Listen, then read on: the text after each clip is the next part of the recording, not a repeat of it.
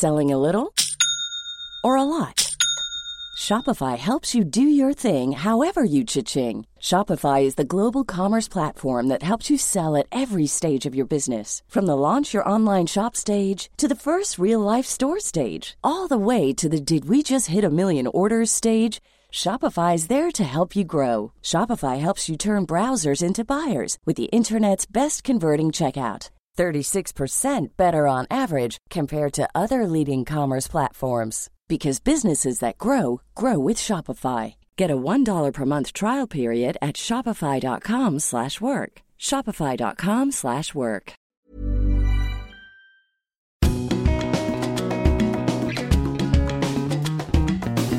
Hi, and welcome to Maths Appeal. I'm Bobby Seagull, And I'm Susan Okereke. And this is the first of a brand new podcast series where our mission is to make maths accessible to everyone. We're both maths teachers as well as massive fans of the subject, and it's our aim to prove that maths is everywhere. It's relevant, it's rewarding, and it's also really good fun.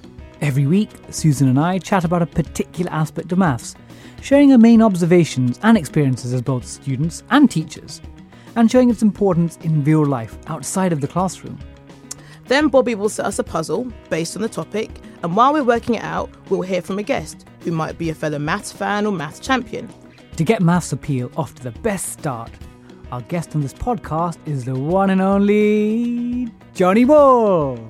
He's 80 years old 9 squared minus 1 squared.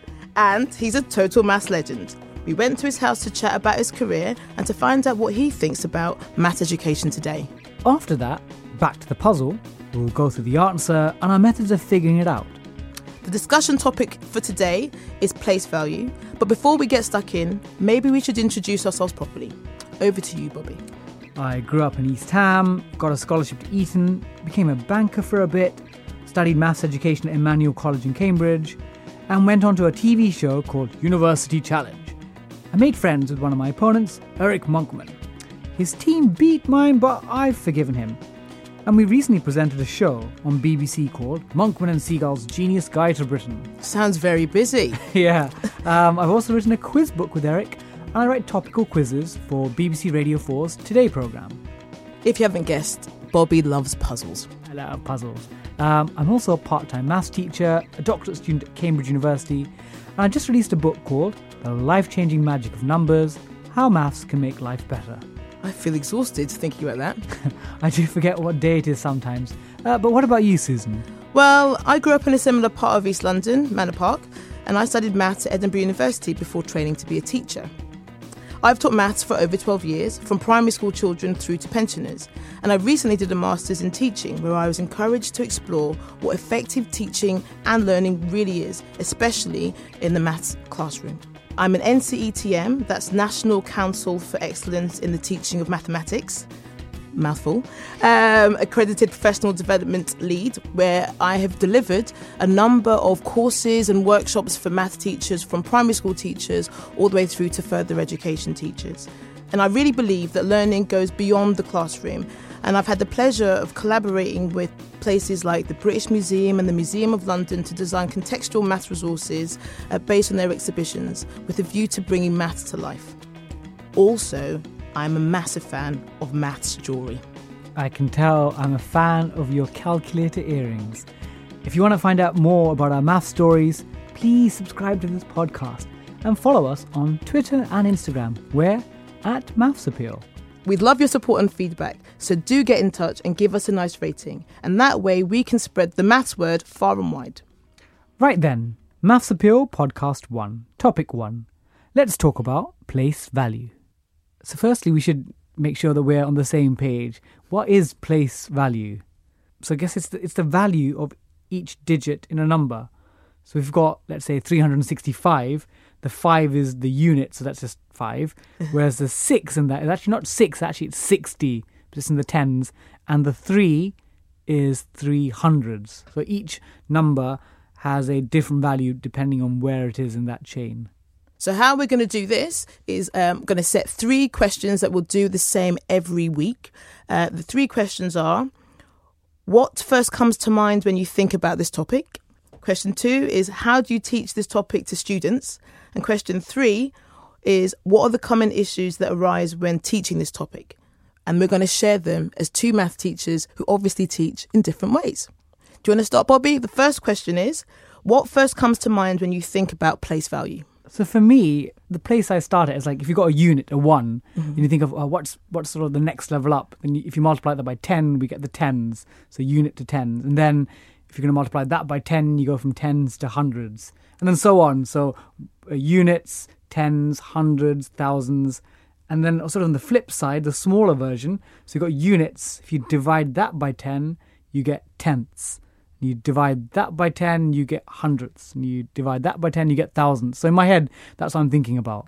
All right. Okay. Well, it's funny. So I think when I think about it as a teacher, it's one of the most important subjects, but I also believe it's one of the ones that's the most misunderstood. Um, it's kind of at the key of so many things like converting in money, converting measure. But again, as I say, a lot of people don't really seem to have a very good grasp of it. And it's kind of the grasp is important because it's knowing the difference between 2,000 and 20,000 and 200,000, which actually is quite massive.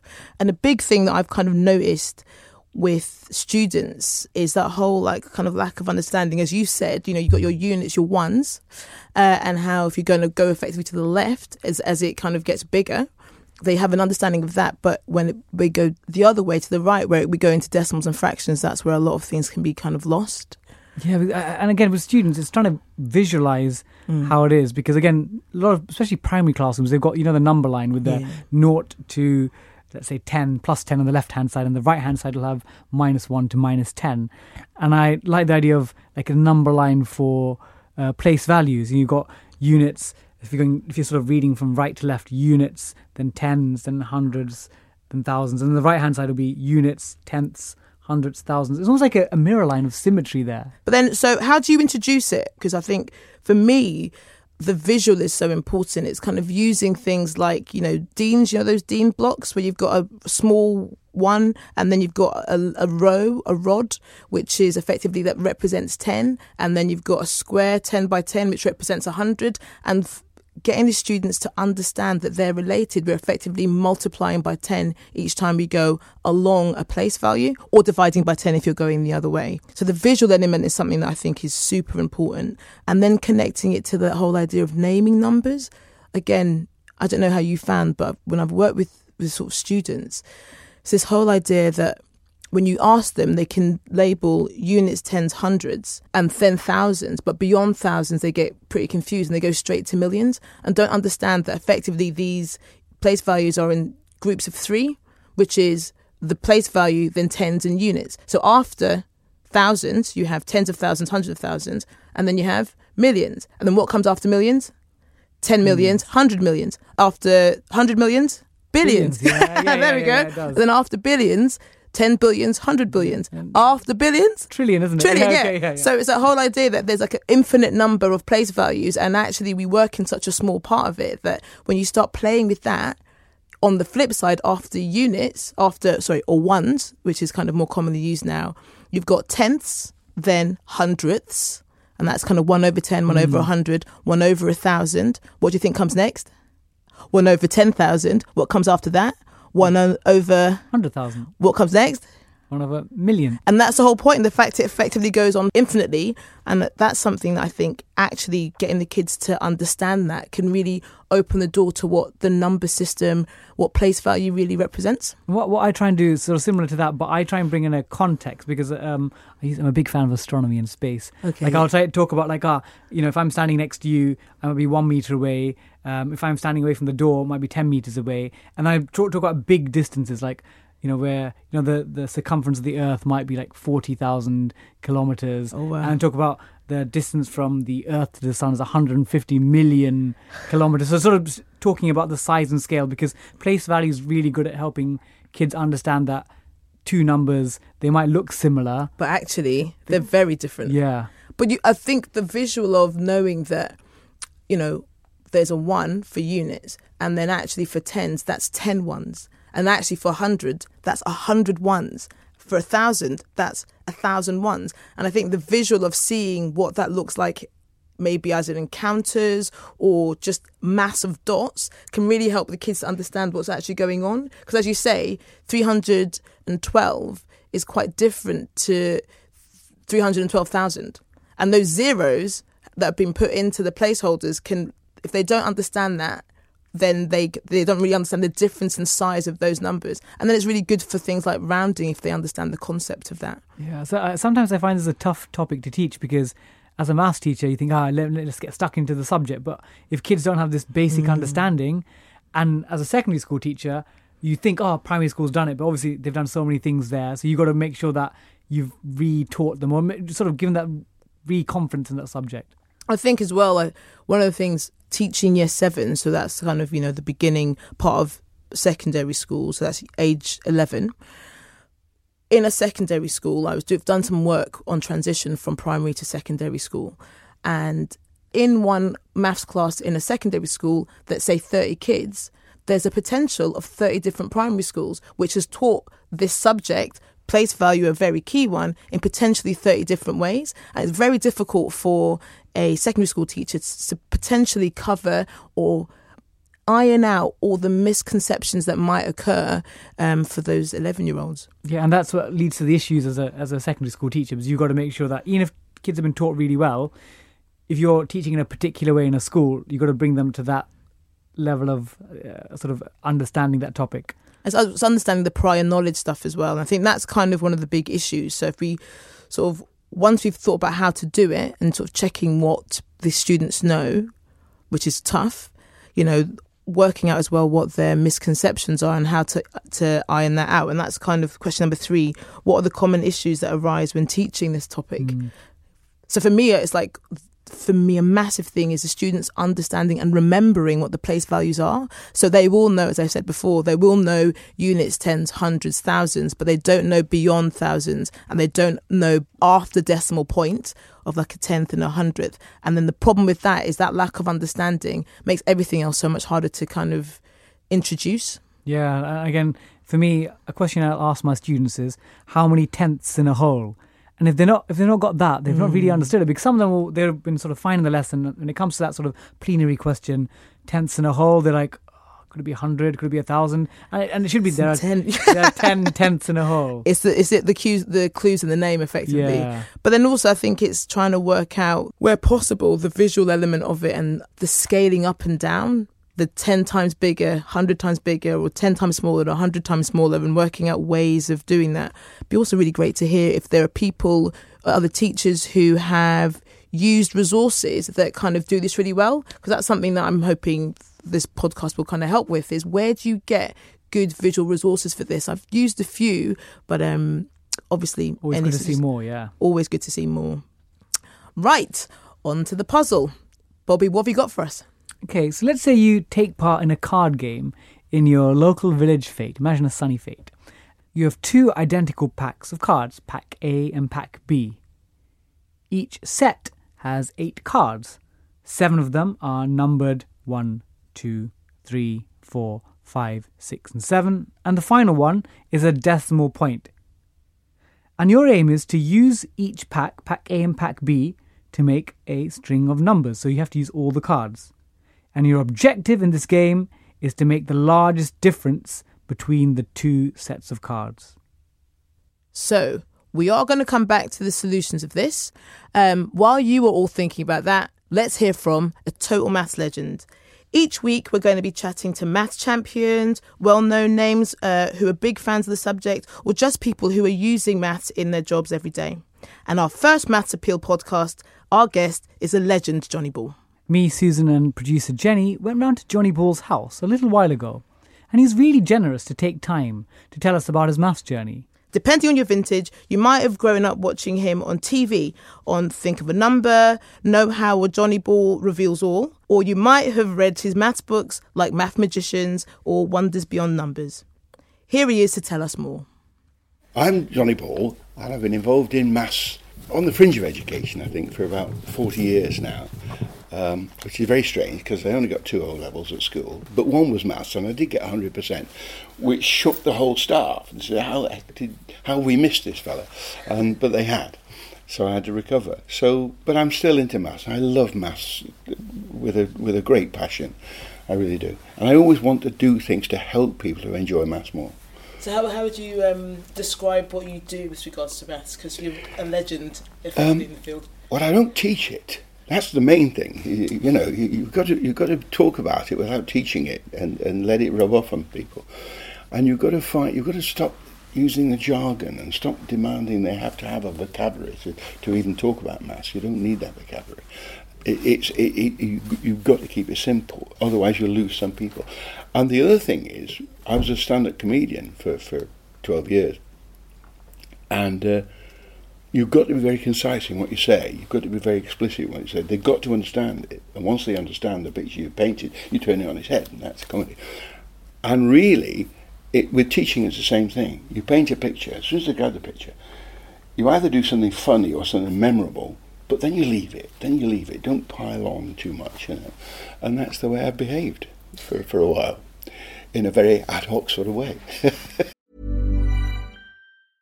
Hey, I'm Ryan Reynolds. Recently, I asked Mint Mobile's legal team if big wireless companies are allowed to raise prices due to inflation. They said yes. And then when I asked if raising prices technically violates those onerous two year contracts, they said, What the f are you talking about, you insane Hollywood ass? F- So to recap, we're cutting the price of Mint Unlimited from $30 a month to just $15 a month. Give it a try at mintmobile.com slash switch. $45 upfront for three months plus taxes and fees. Promo for new customers for limited time. Unlimited more than 40 gigabytes per month. Slows. Full terms at mintmobile.com. Millions of people have lost weight with personalized plans from Noom, like Evan, who can't stand salads and still lost 50 pounds. Salads, generally, for most people, are the easy button, right? For me, that wasn't an option. I never really was a salad guy. That's just not who I am. But Noom worked for me. Get your personalized plan today at Noom.com. Real Noom user compensated to provide their story.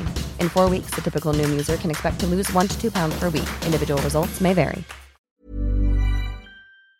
And so what's your journey been? So you said you left school, you didn't have... yeah, I, I, I got three more O levels on my own immediately, you know. So it could have been I didn't do any work. It couldn't could have been I was playing snooker for money about four nights a week.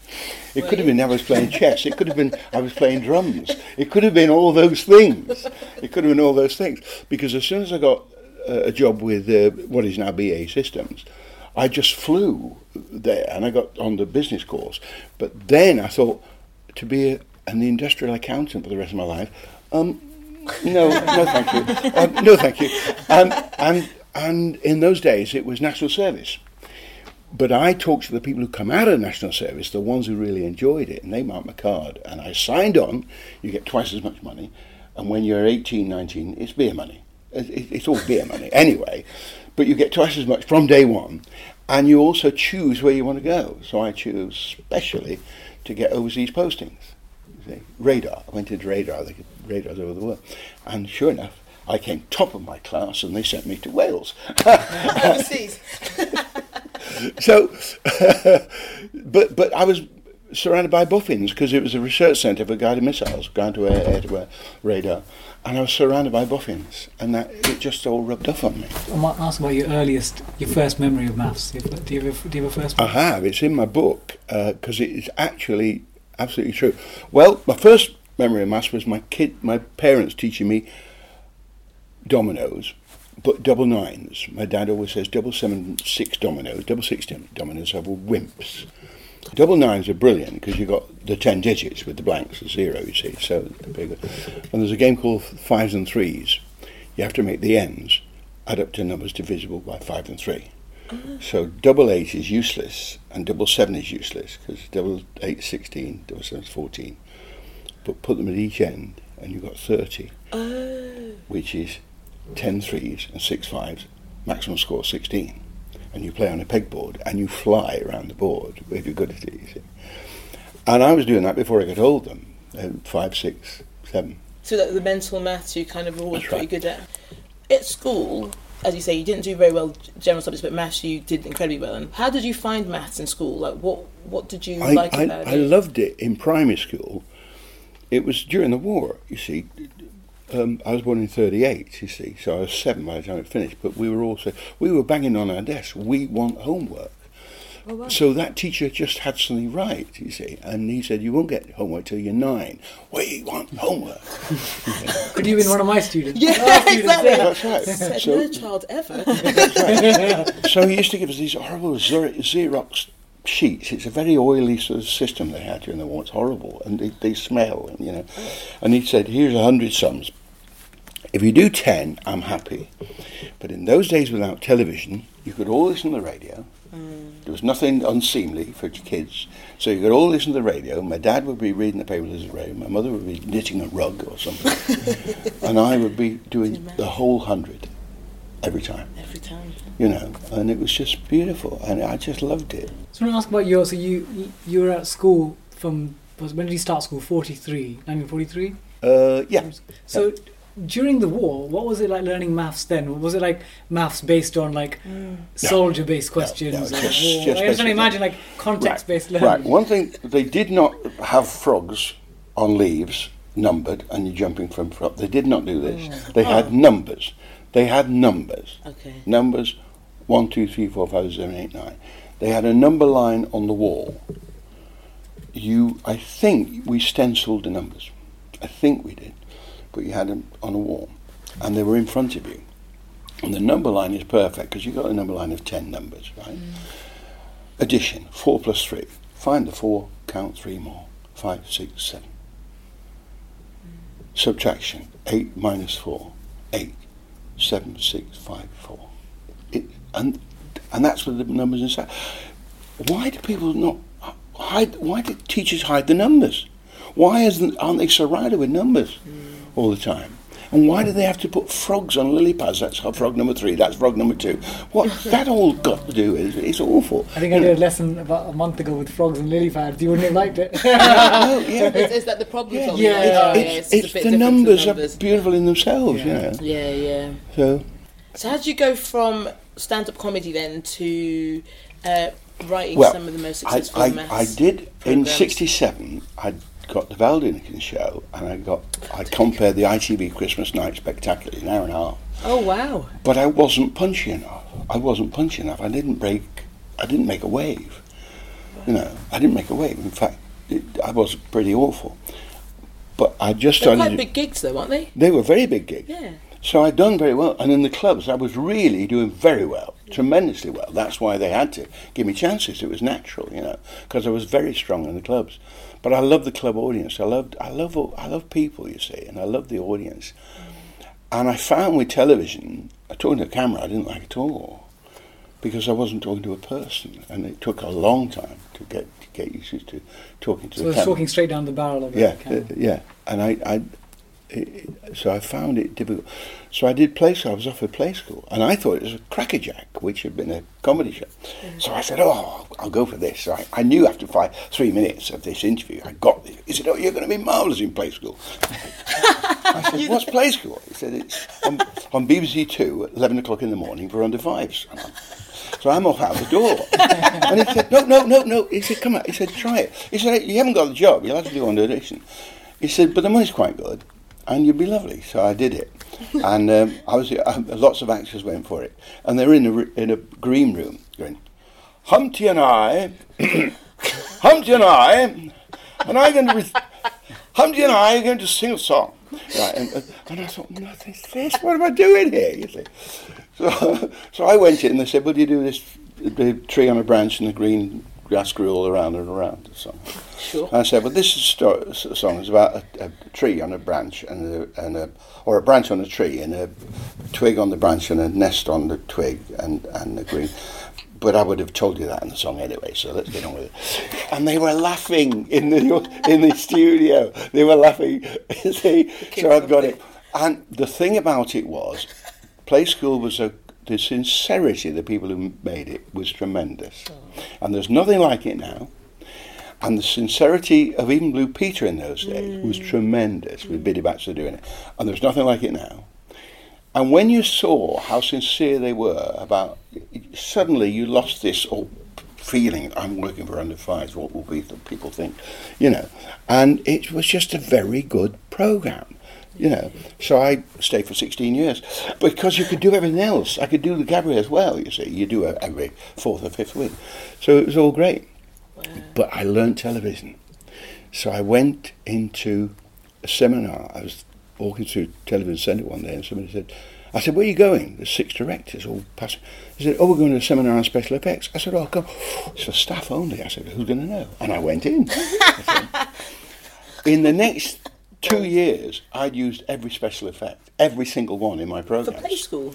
Uh, no, for, for Think of a Number. Of course, because I started yeah, doing of Think of a Number. yeah, yeah. And I wrote, I did every special effect, everything. Brilliant. So with um, Think of a Number, it, you you wrote it as Wrote well as that, yeah. presented it. So you wrote it all on your own. Yeah, I wrote everything, yes, I, I did. Wow. I, I, I lent a bit on Tomorrow's World at the beginning because I saw how they did things and I wanted to get um, contrast in the show. So I always did an intro and then did then spoofed it. You know, today we're going to talk about flight and then I'd make something they couldn't fly. You know. It'd always have to be a spoof. And then a serious bit of no more than two minutes, three minutes, where I said, where are we going from this? Well, you realise, I, when I did it in the 80s, it's because it was 04, 05, the Wright brothers, right? It's only 100 years, you see. But since anybody flew, since anybody could fly, it's only 100 years. So think of the distance we've come. So that sets the scene where we're going now. We've got all that to cover in 20, mi- 25 minutes, you know. And that's the kind of way I did it. So we'd go off with a first first idea, you know. And that was kids making aeroplanes. you know. And then um, sycamore seats, Yeah.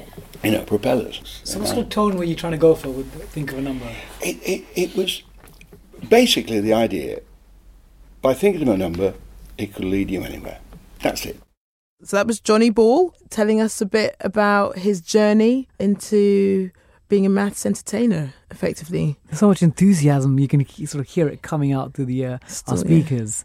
Yeah, I mean, it's kind of amazing to think of what he's sort of seen over the years, and also how things have changed. Like, you know, it's mad to think that he started with two O levels, left school with only two O levels, but was able to, on some level, enthuse a generation. And it's crazy to think there's nothing really like that now. I know you. There's a gap in the market. Maths appeal. um, but one interesting comment he made about keeping it simple, avoiding jargon, and this just makes me think as a teacher, maths is a language, and we've got such sort of tension between keeping it simple, but at the same time equipping the kids with the jargon so they can tackle the difficult questions. So there's like a, a balancing act between the two. Yeah, it's so true. I mean, so I totally understand what he's saying regarding making it accessible, but that language is also needed, you know, to be able to access the the more complex elements. And you know, the, the words are there kind of for a reason, but it's finding that balance. And also, it it was interesting his chat about like just show the numbers. You know, he really did not like frogs Oh, and lily frogs, pads. uh, poor, poor little frogs. Yeah, they'll be out of business with him. um, yeah, he wasn't wasn't keen, Bobby. No. Um, but it's that thing of how he, because he can obviously tell that he's very, very good. You know, with mental maths things and numbers are quite kind of they come to him easily. But it's where do you find the balance of people maybe who do not find it as easy to be able to work out things as quickly as maybe he's used to. And but you know, I, I completely agree. I think every classroom should have a number line, and it should be a number line that goes from negative numbers to positive numbers, but also zooms in and we look at fractions and decimals and how our number system works. So you know, those visual elements can be really, really, really powerful and helpful. I think the, the target of a maths lesson is to get more people able to access it. So I kind of I understand what he's saying, but trying to work out how that would play in an actual classroom. So we'll hear the second part of um, of our interview with Johnny Ball on next week's podcast. But right now, a math appeal. Let's go back to Bobby's puzzle. Can you remind us of the question and let's go through the answers? So the puzzle was you're taking part in a card game in your local village fate, and you've got two sets of identical cards, so A and B, and each set has eight cards. Uh, seven of them have the digits one, two, three, four, five, six, seven, and one has a decimal point. And you have to use all the cards and create two numbers, one from pack A and one from pack B. And you're trying to create the largest difference between these two sets of cards. Right. So just as a disclaimer, puzzles aren't my thing. Fine, it's good we got it at the start. Good at the start. Just putting it out there. I mean, but it's funny because for me, it's the whole emotional element of when a puzzle is read. Like, I am a maths teacher. I'm obviously on some level pretty competent and uh, in, and confident in maths. But generally, when I hear a puzzle, I sometimes start looking into the distance. So this is actually quite good for me to like, right, okay, let's get involved, let's get in the zone.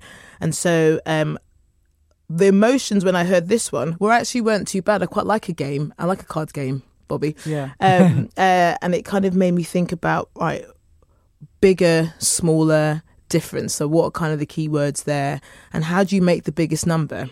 And uh, for me, thinking about that was the biggest digit, seven, and put that in the biggest place value you can possibly have. Right? You do the same thing? Yes, exactly. exactly. And then, but then what threw what threw me, what got me thinking a bit more was the whole idea where does the decimal point go? So that's kind of where I think people might have got a little bit on the kind of confused side. Yeah, and what we'll tell people is that they can't just put the decimal point at the end. It's got to like, read like a proper number. Oh, I did the decimal point at the end for the biggest oh, one. Oh, actually, to be honest, I think that's a really good question because Yes. in my head I'd assume that you couldn't, but that I, that's perfectly valid as well. So actually, your answer's better than my one. Oh, so mine's bigger than yours. Okay, right. So for people who aren't sure what's going on, for me, the way I set up my biggest number, I sort of did it. Uh, so from the left going backwards, is that right? Seven, six, five, four, three, two, one. Good. Which, as a number uh, with a decimal point at the very end of the Ah, one, okay, okay, okay. that's how I've done it. So my number is seven million six hundred and fifty-four thousand three hundred twenty-one. Perfect. Okay, and then what do you get as your smallest number? Ah, so again, this is a good point. So did you put point one, two, three, four, five, six, seven, Oh. or did you do one point two? I did 1.2 because there's no zero. And so I think I just said you needed the placeholder of a zero to be able to do the decimal I number. like that. We'll stick with that. Yes. Okay. and I did one, yeah, 1.23456, um, which is 1.23456, And then we subtract the two from Yes. each other. And what did you, yeah. So, but did you, but you use a decimal point before your one. So I'm gonna have to recalculate my answer. Um, so I, should I just say what I got? yeah. Uh, so yeah, I got seven million six hundred and fifty-four thousand three hundred and nineteen point seven six five four three three, which is tidy and quite long. And the key thing was for the biggest number, I put the biggest digit in the biggest place value, and then for the smallest number, I put the smallest number in the biggest place of the of the place value, but started at units or ones, and then moved backwards from there.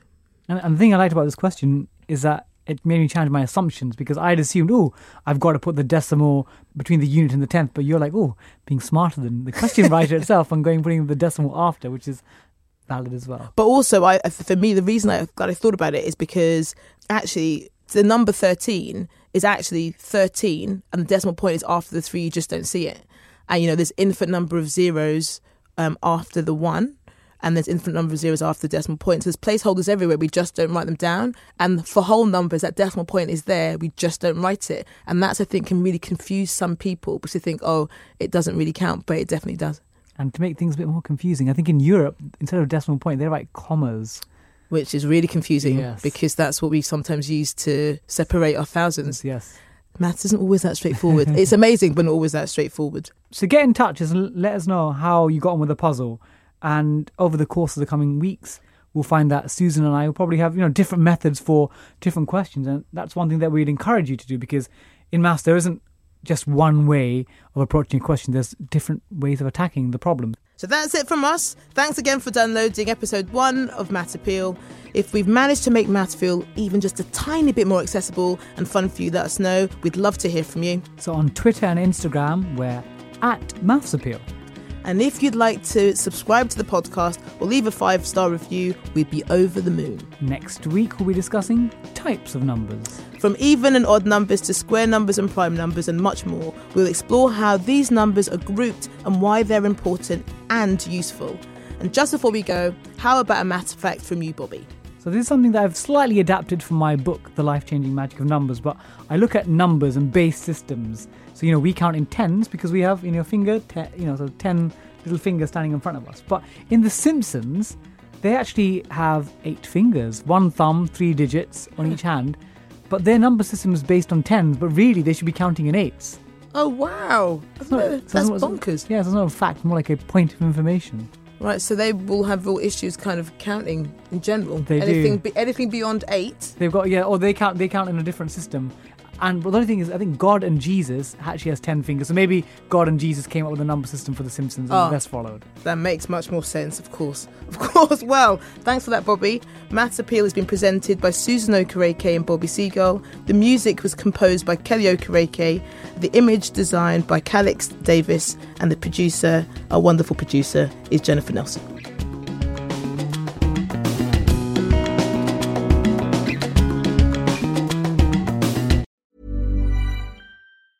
A lot can happen in the next three years. Like a chatbot may be your new best friend. But what won't change? Needing health insurance. United Healthcare Tri Term Medical Plans are available for these changing times. Underwritten by Golden Rule Insurance Company, they offer budget friendly, flexible coverage for people who are in between jobs or missed open enrollment. The plans last nearly three years in some states, with access to a nationwide network of doctors and hospitals. So, for whatever tomorrow brings, United Healthcare Tri Term Medical Plans may be for you. Learn more at uhone.com.